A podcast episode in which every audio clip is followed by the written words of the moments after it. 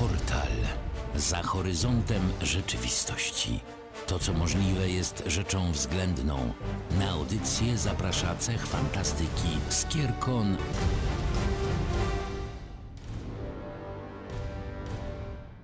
W kolejnym portalu witamy Was bardzo serdecznie. Jest ostatnia niedziela miesiąca, także spotykamy się ponownie. To Vinga i Aurelion. W tym roku, w tym miesiącu dużo nowych rzeczy się pojawiło na rynku i na antenach różnych i my będziemy nawiązywać właśnie do tego też i w tym odcinku będziemy rozmawiać o Kamieniach Nieskończoności. Bo wiecie, nowy rok, nowa nadzieja i, i, i w ogóle jeszcze więcej lat, nie? Do siego roku. Jednocześnie jest to pewien zamknięty rozdział w Marvel Cinematic Universe, a jak doskonale wiemy, to teraz w styczniu zaczęła się faza czwarta, która tak naprawdę już kieruje całą naszą główną historię dalej, więc miejmy nadzieję, że ten temat nie wróci, aczkolwiek minimalne nawiązania do niego oczywiście jeszcze w fazie czwartej się pojawią. No to słuchajcie, o czym my w zasadzie mówimy? U zarania wszechświata generalnie nie było niczego. Słuchajcie, jak u, jak u Kononowicza.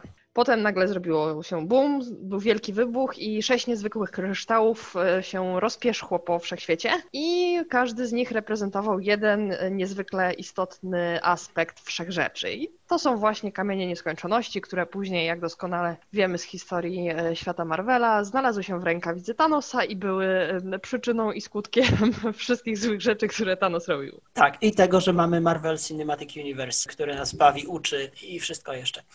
Tutaj chciałbym jeszcze dodać jedną rzecz, mianowicie jest faktem, że te sześć właściwości, sześć takich osobliwości, które, o których mówisz, zostały nie tak same z siebie przemienione w Kamienie Nieskończoności, tylko tuż po tym, jak wszechświat się rozpoczął, pojawiły się cztery takie osoby kosmiczne, nazwijmy je, śmierć, entropia, nieskończoność i wieczność. I te, te osoby właśnie jakby skrystalizowały te właściwości z takich bytów, prawda, z tych osobliwości do samych kryształów. I teraz tak, tuż po tym, jak stworzono te kryształy, pojawiły, pojawili się tak zwani starsi albo elders w tym całym uniwersum i przykład, przykładami takich ludzi jest kolekcjoner i e, wielki mistrz gier albo po angielsku Grandmaster. Tuż potem pojawili się, tuż potem, czyli e, kilka milionów lat wcześniej, prze, przed, przed tym jak, jak wydarzenia w dwa tysiące dziewiętnastym się zadziały, czy tam w dwa tysiące dwudziestym trzecim we filmie, pojawili się e, Celestiale. To, to była rasa, która była obdarzona wielką mocą i to była jedna z niewielu ras, która mogła władać bezpośrednio kryształami nieskończoności. I przykładem takich, chyba jedynym przykładem, który widzimy we filmie, to jest Ego, czyli ojciec Star-Lorda. Jest jeszcze jeden element, mianowicie przez sekundkę jest wspomniany, ale jest to tylko jakby rzut oka w przeszłość. S on the, the Searcher. To jest też Celestial, który przez chwilę władał Kamieniem Mocy. Aha. No to się dowiedziałem czegoś. Więc jak już jesteśmy przy Kamieniu Mocy, to może od niego zacznijmy, bo też był to pierwszy kamień, który udało się Thanosowi pozyskać. Kolejną rasą, która mogła władać Kamieniami Mocy, są Tytani i oczywiście z tym takim sztandarowym Tytanem w uniwersum M C U jest Thanos. Tak, przy czym Thanos w przeciwieństwie do Celestiali nie mógł po prostu wziąć kamieni w rękę i tak sobie nimi wymachiwać. Musiał mieć do tego swoisty katalizator, którym stała się rękawica. Tak, powstanie rękawicy to jest osobna historia. Thanos zamówił rękawicę u Gwiezdnego Kowala, u Eitriego i ta rękawica miała być właśnie tym takim medium, za pomocą którego kamienie mocy albo moce z kryształów nieskończoności miały być uwolnione i wykorzystywane przez osobę, która tę rękawicę dzierży. Ale znowu, ta rękawica była w ten sposób skonstruowana, że osobnik, który ją wkładał, też musiał mieć wystarczająco mocy fizycznych i mentalnych, psychicznych, żeby zawładnąć energią, tą kosmiczną energią, która rezydowała w samych kryształach nieskończoności. Rękawica została wykuta z uru, czyli magicznego, magicznego, specyficznego po prostu metalu, który został przetopiony w kotłach Nidavelliru właśnie przez Eitriego, czyli króla karłów, które zajmowały się kowalstwem. To jest, żeby była jasność, postać, którą doskonale z uniwersum kojarzymy, bo to jest ten sam karzeł, który wykuł między innymi Mjolnir i później to, co widzimy w filmie, Stormbreakera dla Thora. Tak jest. Jakby podziękowaniem trochę Thanosa za to, że dostał rękawicę, było to, że zniszczył całą rasę tychże karłów, jedynie pozostawiając przy życiu właśnie Eitriego, natomiast niezdolnego do dzierżenia po raz kolejny swoich narzędzi, gdyż przetopił jego ręce, zatopił je w metalu. Tak, oczywiście Thanos tutaj działał we swoim własnym interesie, no i nie chciał, żeby Eitri zbudował inną broń, która by zagroziła jego mocy. Tak, tak się właśnie po prostu bronił przed konkurencją. Konkurencja, to jest to polskie słowo. Fantastyczne techniki. No to co, Thanos ma rękawice i zabiera się za zbieranie kamieni. Pierwszym kamieniem, który się dostaje w jego ręce, to jest kamień mocy i to jest ten kamień, który widzimy zaraz na początku Avengers Infinity War, kiedy on już ma go w rękawicy, tak naprawdę nie ma sceny pokazanej, w jaki sposób ten kamień zdobywa, ale nie trudno jest prześledzić to, jak, to się, jak się do niego dostał. Więc cofnijmy się troszeczkę w czasie do dwa tysiące czternastego roku, kiedy tak naprawdę my jako widzowie po raz pierwszy spotykamy się z kamieniem. Tak, spotykamy się z kamieniem na planecie, którą Star-Lord odwiedza.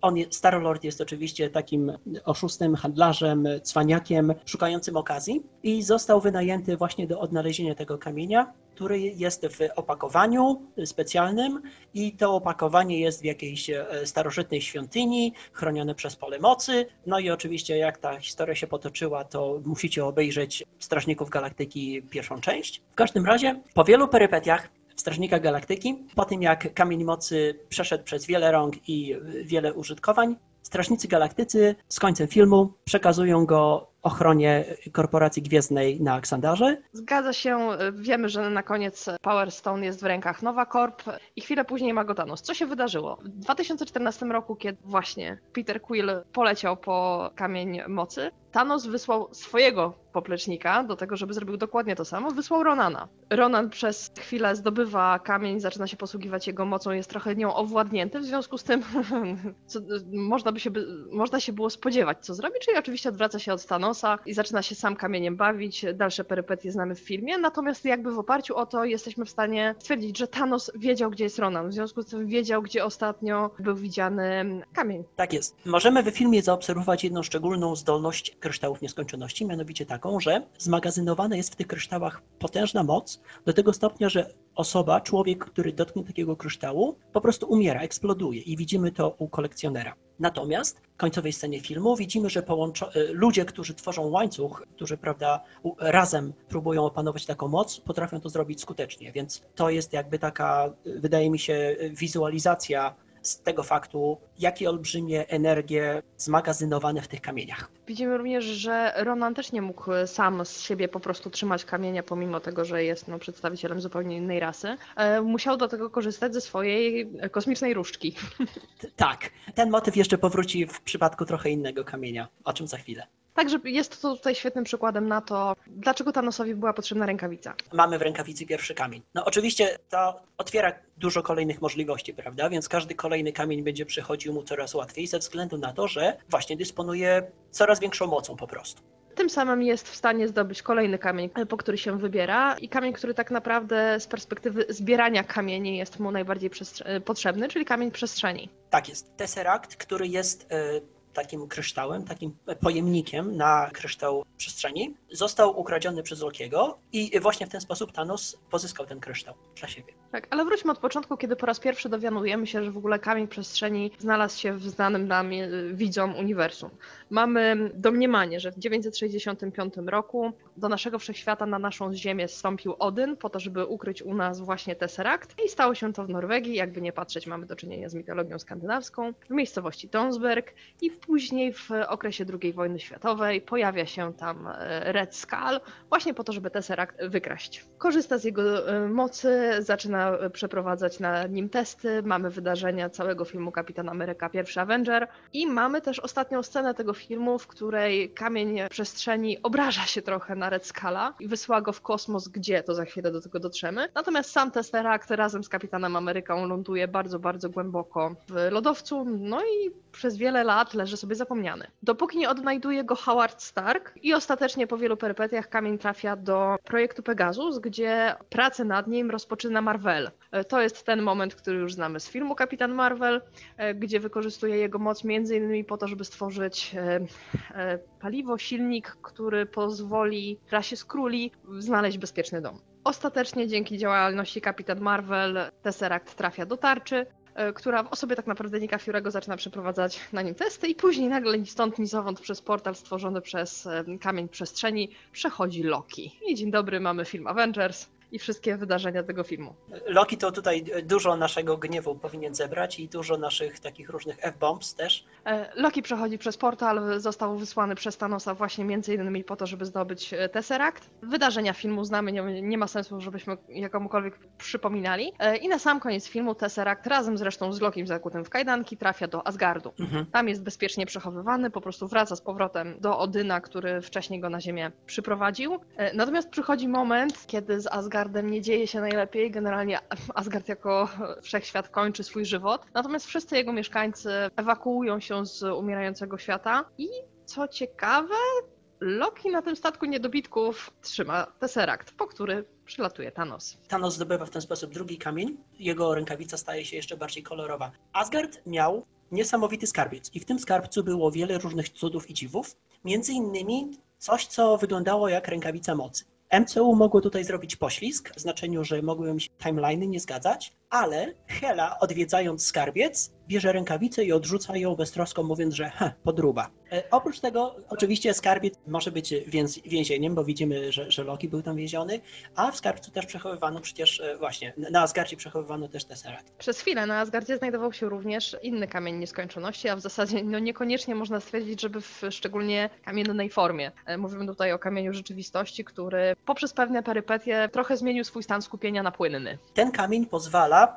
odwracać i manipulować rzeczywistością, tak jak osoba, która nim włada, sobie zażyczy. I to również pozwala przejmować kontrolę nie tylko nad swoją własną rzeczywistością, ale nad rzeczywistością doświadczaną przez wszelkie żyjące stworzenia. Ether, bo o nim mowa i historia jego jest zawarta w filmie Thor Mroczny Świat, pojawia się na Ziemi też w troszeczkę zawoalowany sposób. Tak naprawdę jego główny wątek opiera się właśnie o Asgard, a konkretnie o trwającą, ojejku, wiele stuleci wojnę pomiędzy Asgardczykami a Mrocznymi Elfami. Na początku Tora Mroczny Świat widzimy Malekitha, który jest właśnie tym mrocznym elfem, który próbuje użyć eteru, tego kamienia rzeczywistości, po to, żeby całe dziewięć realmów, całe dziewięć rzeczywistości w tym wszechświecie zamienić na mroczny świat. No oczywiście Asgardczycy muszą tutaj walczyć i wykazać się męstwem.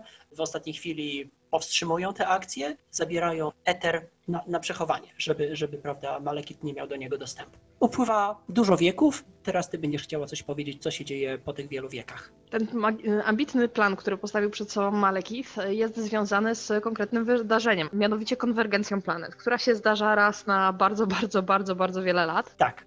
W związku z tym, kiedy pierwsza jego próba została udaremniona, na drugą musiał czekać kolejne tysiąclecia. I ona nadchodzi i tutaj właśnie mamy wydarzenia z filmu Thor Mroczny Świat, gdzie po raz kolejny próbuje dokonać ataku i zniszczenia Asgardu, zniszczenia tak naprawdę wszystkich dziewięciu światów. Natomiast na drodze, co ciekawe, staje mu ludzka kobieta, czyli Jane Foster, która przez przypadek wchodzi w portal i trochę przez swoją ciekawość nawiązuje kontakt z Etherem, który właśnie Malekith przekształcił w formę płynną. Ether na nią reaguje, wnika w nią i tak naprawdę troszeczkę przejmuje nad nią kontrolę. Wówczas to Thor przenosi ją na Asgard po to, żeby no, sprawdzić, co tak naprawdę się z nią dzieje i Ody, Odyn orientuje się, z czym mają do czynienia. To jest też ten moment, kiedy troszeczkę się zaczynają bać tego, że w jednym świecie przechowują dwa kamienie nieskończoności.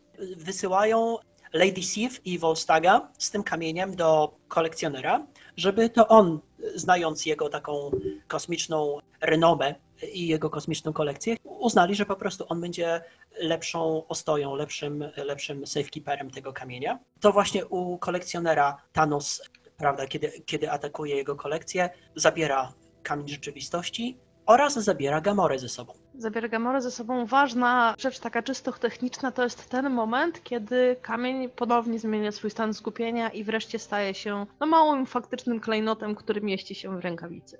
A właśnie, bo nie mówiliśmy o tym, w jaki sposób te kamienie się łączą z rękawicą.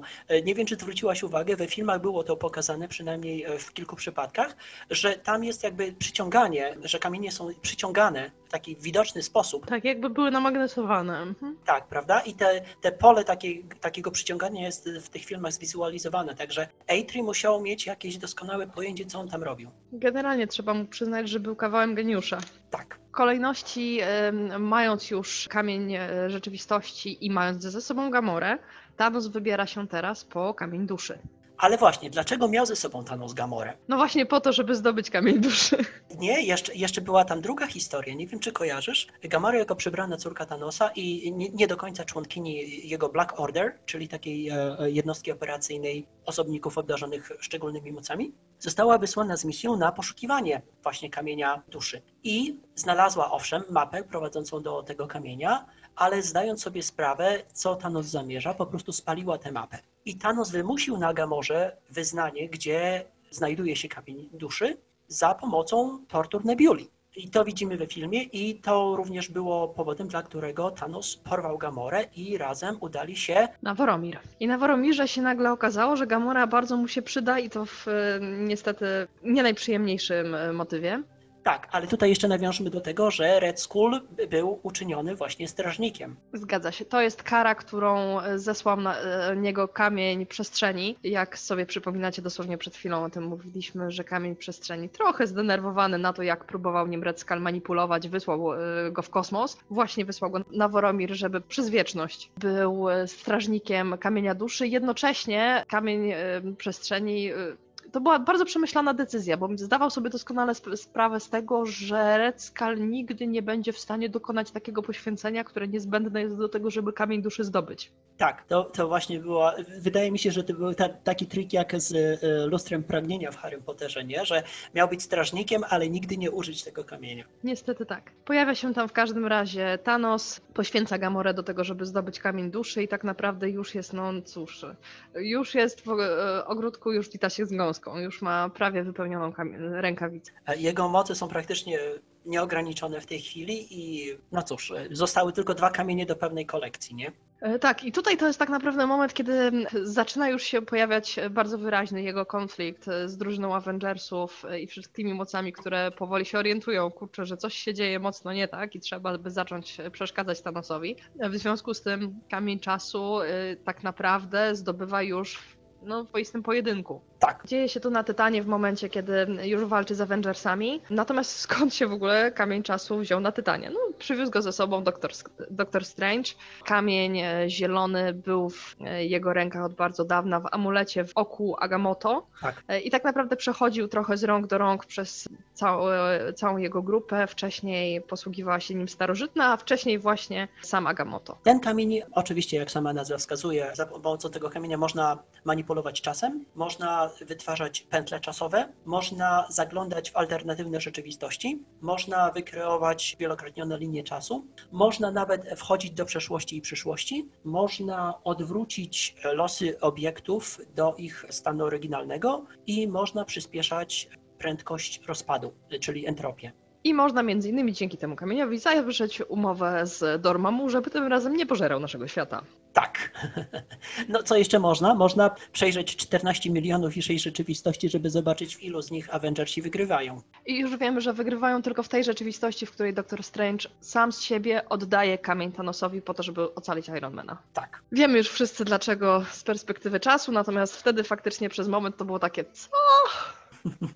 Nie ukrywam, że ja byłem jedną z tych osób, które podejrzewały, że jakieś podróże w czasie będą musiały się odbywać. To został nam ostatni kamień, został nam kamień umysłu i ten kamień pozwala połączyć się i przejąć kontrolę nad umysłami innych ludzi i pozwala dotrzeć i pozwala na, na dojście do myśli i pamięci i wspomnień innych ludzi. I to jest drugi po Tesseractie kamień, który tak naprawdę jest z nami praktycznie od samego początku uniwersum, tylko akurat ten konkretny był cały czas bardzo ukryty, bardzo z tyłu, grał gdzieś tam piąte, dziesiąte skrzypce, ledwo go było słychać, ale jednak to tło robił i to co ciekawe, z perspektywy czasu jak się przyjrzymy poszczególnym scenom, to widać, że to tło robił no bardzo dokładnie i bardzo ewidentnie. I to jest kolejny kamień, który miał swój własny kontejner, który miał swoje, swoją własną e, prawda, otoczkę. Widzieliśmy Tesseract był kryształem, który miał kamień przestrzeni, oko Agamotto nosiło w sobie kamień czasu, a włócznia Lokiego miała kamień umysłu. Włócznia, którą przywiózł tak naprawdę ze sobą na nasz świat w momencie, kiedy Thanos przysłał go na ziemię po Tesseract, po kamień przestrzeni. I włócznia, która w, w momencie, kiedy Loki został złapany, w, za, była testowana między innymi przez Bruce'a Bannera i Tony'ego Starka. I tutaj ciekawa scena właśnie z Helicarriera, kiedy w, większość postaci zbiera się w ich laboratorium, włócznia leży na stole, tam trwają nad nią badania i wszyscy, wszyscy się zaczynają kłócić. Zadziwiające, prawda? Mhm, mhm, tak, no cóż za zbieg okoliczności. Nieprawdopodobne. Na sam koniec Avengersów włócznia została przekazana agentom teoretycznie tarczy, jak się później okazało, Hydry i przewieziona ostatecznie do placówki badawczej w Sokowii. Tam już została rozebrana i wyci- został z niej wyciągnięty ten kamień, nad którym zaczęto robić trochę testów, między innymi testów na ludziach. Tak, i ten kamień między innymi użyczył właściwości i zdolności specjalnych bliźniakom Maksimów, Łądzie i Pietro. Dokładnie, tak naprawdę są trochę oni dziećmi tego kamienia. Tymczasem Stark i Banner, zupełnie niezależnie od historii z kamieniem, zaczęli bardzo wzmożone prace nad sztuczną inteligencją, nad programem Ultron. Natomiast sztuczna inteligencja tworzona przez nich była niewystarczająca, po prostu nie była dość dobra, żeby zrealizować ich cel. Niezależnie od tej sytuacji, Avengersi odzyskują włócznie po szturmie na placówkę Hydry w, Sek- w Sokowii, co oznacza, że ostatecznie Starkowi i Bannerowi udaje się obudzić Ultrona. Ultrona, czyli już naprawdę taką wypasioną sztuczną inteligencję, okazuje się po prostu, że kamień umysłu jest świetny w tworzeniu tego rodzaju elementów. W tym momencie Ultron usiłuje zbudować dla siebie, prawda, jakieś, jakieś ciało i nie byle jakie ciało, tylko ciało idealne, używając vibranium z Wakandy i kombinując w tym wszystkim również z kamieniem umysłu. Natomiast komorę zawierającą to ciało wkradają Avengersi. W końcu w ten sposób powstaje Vision, a kamień, prawda, pozostaje na jego czole, aż do czasu, kiedy Scarlet Witch próbuje ten kamień zniszczyć po to, żeby nie dostał się w ręce Thanosa w Infinity War. Zgadza się, mamy tak naprawdę ostateczną walkę w Wakandzie, ostateczną wolną, ostateczną próbę sprzeciwienia się planom Thanosa w zdobyciu sześciu kamieni nieskończoności. Thanos ląduje w Wakandzie, wyczuwając, że się zbliża, Vision prosi Wanda, żeby go po prostu zniszczyła, niszcząc tym samym kamień nieskończoności. Ta właśnie to robi, co nie zmienia faktu, że Thanos posiada kamień czasu, więc robi i zdobywa to, po co przyszedł. Tak, żeby zrobić what? Thanos musi ścisnąć rękawicę i to jest ten mechanizm, który aktywuje moce kamieni i to jest również ten mechanizm, który później Doctor Strange próbuje wykorzystać, blokując rękawicę swoim płaszczem. Ale to chyba będzie już w kolejnym filmie, nie? Zgadza się, to już jest w kolejnych scenach. Natomiast mamy niestety ten smutny moment, kiedy Thanos posiada już sześć kamieni nieskończoności, robi magiczny pstryk i wszyscy wiemy, co się dzieje. O, no cóż, chyba najsmutniejszy moment całego uniwersum. Na szczęście już wiemy, że nie, nie kończy się to wszystko tak źle. Pojawiają się podróże w czasie, pojawiają się, prawda, skoki wstecz i w tył. Chyba sobie darujemy opowiadanie Endgame, prawda, bo najważniejsze, że wszyscy, prawie wszyscy wychodzą z tego w miarę cało. Nie, oczywiście nie mamy zamiaru wchodzić tutaj w kwestie fabularne, natomiast kwestie pod tytułem, co się tak naprawdę stało z tymi kamieniami po kolei, skąd oni je zgarnęli, bo to wbrew pozorom w zamieszaniu, jakim jest ten film, mogło osobom, które widziały go raz, może dwa, trochę umknąć. W dwa tysiące dwudziestym trzecim, w momencie, kiedy bohaterowie stwierdzili, że kurczę, podróż w czasie jest możliwa, przy pomocy oczywiście technologii kwantum, bo taka jest najlepsza. Tak. Jest po prostu super, super skuteczna. Przenoszą się w czasie do przeszłości, wybierając kilka konkretnych punktów, zdając sobie sprawę, że w ogóle w pewnym momencie trzy kamienie nieskończoności były na ziemi mniej więcej w tym samym momencie. W związku z tym co? Jedziemy na wycieczkę. I tak, jedna ekipa wybiera się oczywiście na Vormir po kamień duszy. No to on tutaj niestety nigdy na Ziemię przez przypadek nie emigrował, w związku z tym niestety trzeba go zdobyć i tutaj smutny los spotyka Nataszę Romanow. Jedna ekipa udaje się na Morak po to, żeby ubiec Petera Quilla w zdobyciu kamienia mocy. Jedna ekipa oczywiście wybiera się do Asgardu po to, żeby zdobyć Ether i tutaj taka swoją drogą ciekawostka. Ether, który zdobywają w formie płynnej jeszcze. Mhm. I ostatnie trzy kamienie, które są w, na Ziemi mniej więcej w tym samym momencie, czyli rok dwa tysiące czternasty, kiedy w Nowym Jorku znajdowały się jednocześnie Tesseract i kamień umysłów we włóczni Lokiego, oraz zaraz po sąsiedzku kamień czasu w posiadaniu starożytnej. Tak. I o, o tyle, o ile z kamieniem czasu oraz z włócznią nie ma większego problemu, powiedzmy, że się to udaje, o tyle nagle się pojawia większy problem z Tesseractem, ponieważ w zamieszaniu Tesseract wypada, związany i zakneblowany Loki, którego właśnie odprowadzali, że tak powiem, samolot do Asgardu, znajduje go i razem z nim znika. Tak, Tesseract jako, prawda, portal pomiędzy przestrzeniami umożliwia podróże właśnie takie natychmiastowe, co Loki wykorzystuje, no bo dlaczego nie? Wynika z tego oczywiście fakt, że Tony Stark i Steve Rogers muszą się cofnąć jeszcze bardziej w czasie, tym razem po to, żeby Tony Stark mógł mieć piękny reunion ze swoim tatusiem. W każdym razie udaje im się zdobyć wszystkich sześć kamieni nieskończoności, wracają, mamy wszystkie sceny finałowe, jest cudownie, wspaniale, epicko, jak to w Marvel Cinematic Universe. I przychodzi moment, kiedy te kamienie trzeba oddać. I powiem szczerze, że ja tutaj mam kilka problemów. To chyba nie tylko ty. Zakładam, że tutaj nie do końca przemyśleli, że za dużo już namieszali w liniach czasowych, żeby teraz to jeszcze odkręcać. Właśnie ja jednak jestem z tych osób, które uważają, że to na pewno musiało być bardzo dokładnie przemyślane, bo oni potrafią tak niesamowite drobiazgi i szczegóły dopracować, że nie wierzę, żeby w czymś tak ogromnym się tak walnęli. Znaczy może ja ci, tu nie chodzi o walnięcie. Może to jest kwestia po prostu tego, że ja czegoś nie zrozumiałam. To raz, a dwa, być może to są super moce Kapitana Ameryki, który po prostu potrafi tak sprytnie wykorzystywać kwantum. Tak, może po prostu pewne rzeczy, na pewne rzeczy przymknęli oczy. Jakby zdajemy sobie sprawę w, z logicznego punktu widzenia, dlaczego większość tych kamieni musi wrócić do swoich czasów. Po prostu inaczej by się wszyscy bohaterowie, którzy wtedy brali udział w wydarzeniach, zorientowali, nie? Tak. Więc okej. Okay. Do dwa tysiące czternastego roku wraca kamień umysłu w postaci włóczni, wraca kamień czasu i okej, okay, z tym nie mam najmniejszego problemu. Tak samo nie mam problemu z kamieniem mocy wracającym na Morak. Ale na przykład, dlaczego wracają kamień duszy? Jedyną osobą, która jest w stanie się zorientować, że on nagle zniknął, a nie powinien, jest Red Skull. Tak. Tam nikogo innego więcej nie było. Poza tym kamień duszy to jest jedyny kamień, którego mocy nie można odczynić. Tak, czyli za wykorzystanie linii czasowych kamienia czasu po prostu tak nie zniwelowałoby tego poświęcenia, które jest potrzebne do pozyskania kamienia duszy. Dokładnie tak. I mam bardzo duży problem z Etherem, ponieważ Ether został zabrany z Asgardu w formie płynnej, przerobiony na kamień i oddany w formie kamienia, co go, przepraszam bardzo, wypchnęli Jane do buzi, nie wiem. Czy my widzimy, jak Captain America zwraca ten kamień do Asgardu, czy po prostu tego nie widzimy? Nie. W momencie, kiedy jest końcówka filmu, jest scena, w której pakują do walizeczki wszystkich sześć kamieni w formie kamieni. Aha. Dostaje taki specjalny srebrny neseserek, pewnie zrobiony z tej samej technologii nano, z której zrobił swoją rękawicę Tony Stark. No to może jeszcze po drodze odwiedza jakieś zakamarki i tam, prawda, zmieniają stan skupienia. No w każdym razie to jest element, którego wyjaśnienia trochę mi zabrakło, jakby, nie wiem, trochę mi się logika zderzyła ze ścianą. I pewnie jeszcze bardziej się zderzyła w przypadku Tesseractu. Tak, ale w przypadku Tesseractu to akurat się zderzyła tak, że po prostu jestem ciekawa, co nas czeka dosłownie za chwilę w momencie, kiedy premiera będzie miał pierwszy odcinek serialu Loki.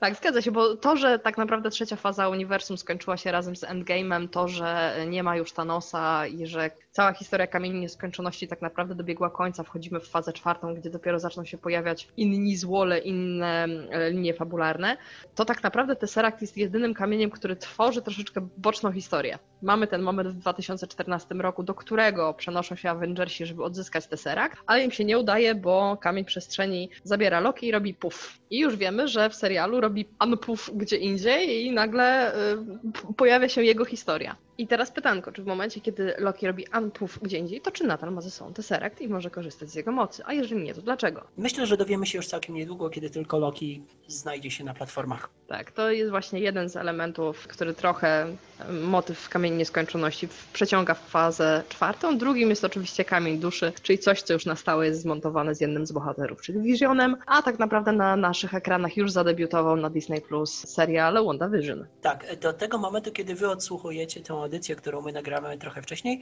już kilka odcinków jest dostępnych, no i one są kapitalne z tego, co widzieliśmy do tej pory. Tak, są kapitalne, nie będziemy na razie wchodzić w szczegóły, bo troszeczkę nie o to chodzi, też nie chcemy wam spoilerować, natomiast mają przecudowny klimat i chociażby dla niego naprawdę warto po serial sięgnąć. Oprócz tego, że Kamienie Nieskończoności są widoczne w uniwersum Marvela, stanowiły również jedną z nagród w naszej metagrze na Skierkonie w dwa tysiące osiemnastego roku. Tak, kto był, to na pewno się świetnie bawił i wziął w niej udział, kto nie był, to niech teraz żałuje, ponieważ wszystkie sześć kamieni można było zebrać w trakcie metagry, były różne zadania do wykonania, zagadki do rozwiązania i generalnie łatwo nie było. No, umówmy się, że Thanos też nie miał całkiem z górki, zdobywając wszystkie sześć kamieni. Tak, żeby była jasność, po zebraniu wszystkich kamieni, żeby nie było zbierane, były fizycznie, bo faktycznie w każdym kolorze dostawało się magiczny kryształek. Można było dostać specjalną naklejkę zostawał się kapitanem planetą. No, kto by nie chciał? Ja bym na pewno chciała. Słuchajcie, bardzo wam dziękujemy za kolejny portal. Możecie nas słuchać zarówno na YouTubie, jak i na Spotify od niedawna, także zachęcamy do sięgnięcia też po poprzednie nagrania. I cóż, a i przede wszystkim zachęcamy do tego, żeby sobie odświeżyć całe M C U w związku z tym, że właśnie wchodzi w życie faza czwarta, więc dobrze by było, jeżeli ktoś nie pamięta, przypomnieć sobie wszystko to, co dotychczas w uniwersum powstało, a żeby była jasność. To są nie tylko dwadzieścia trzy filmy, to jest też masa seriali pobocznych, masa one-shotów, newsfrontów, dodatkowych materiałów, po które naprawdę warto sięgnąć. Jeżeli chcecie wiedzieć wszystko i zobaczyć sobie te wszystkie materiały w kolejności chronologicznej pod względem wydarzeń w uniwersum, to zachęcamy do tego, żeby zerknąć w opisach zarówno na YouTube, jak i na Spotify'u. Znajdziecie link do takiej magicznej checklisty, gdzie możecie sobie odhaczać wszystko to, co obejrzeliście. Ja będę na pewno oglądał w oczekiwaniu na moją szczepionkę. Nie wiem za ile miesięcy, ale zakładam, że M C U mi znakomicie ten czas uprzyjemni. Tak, moja dopiero w dwa tysiące dwudziestym dziewiątym, w związku z tym ten kamień czasu bardzo chętnie. To co? Do usłyszenia, trzymajcie się. Do usłyszenia, cześć.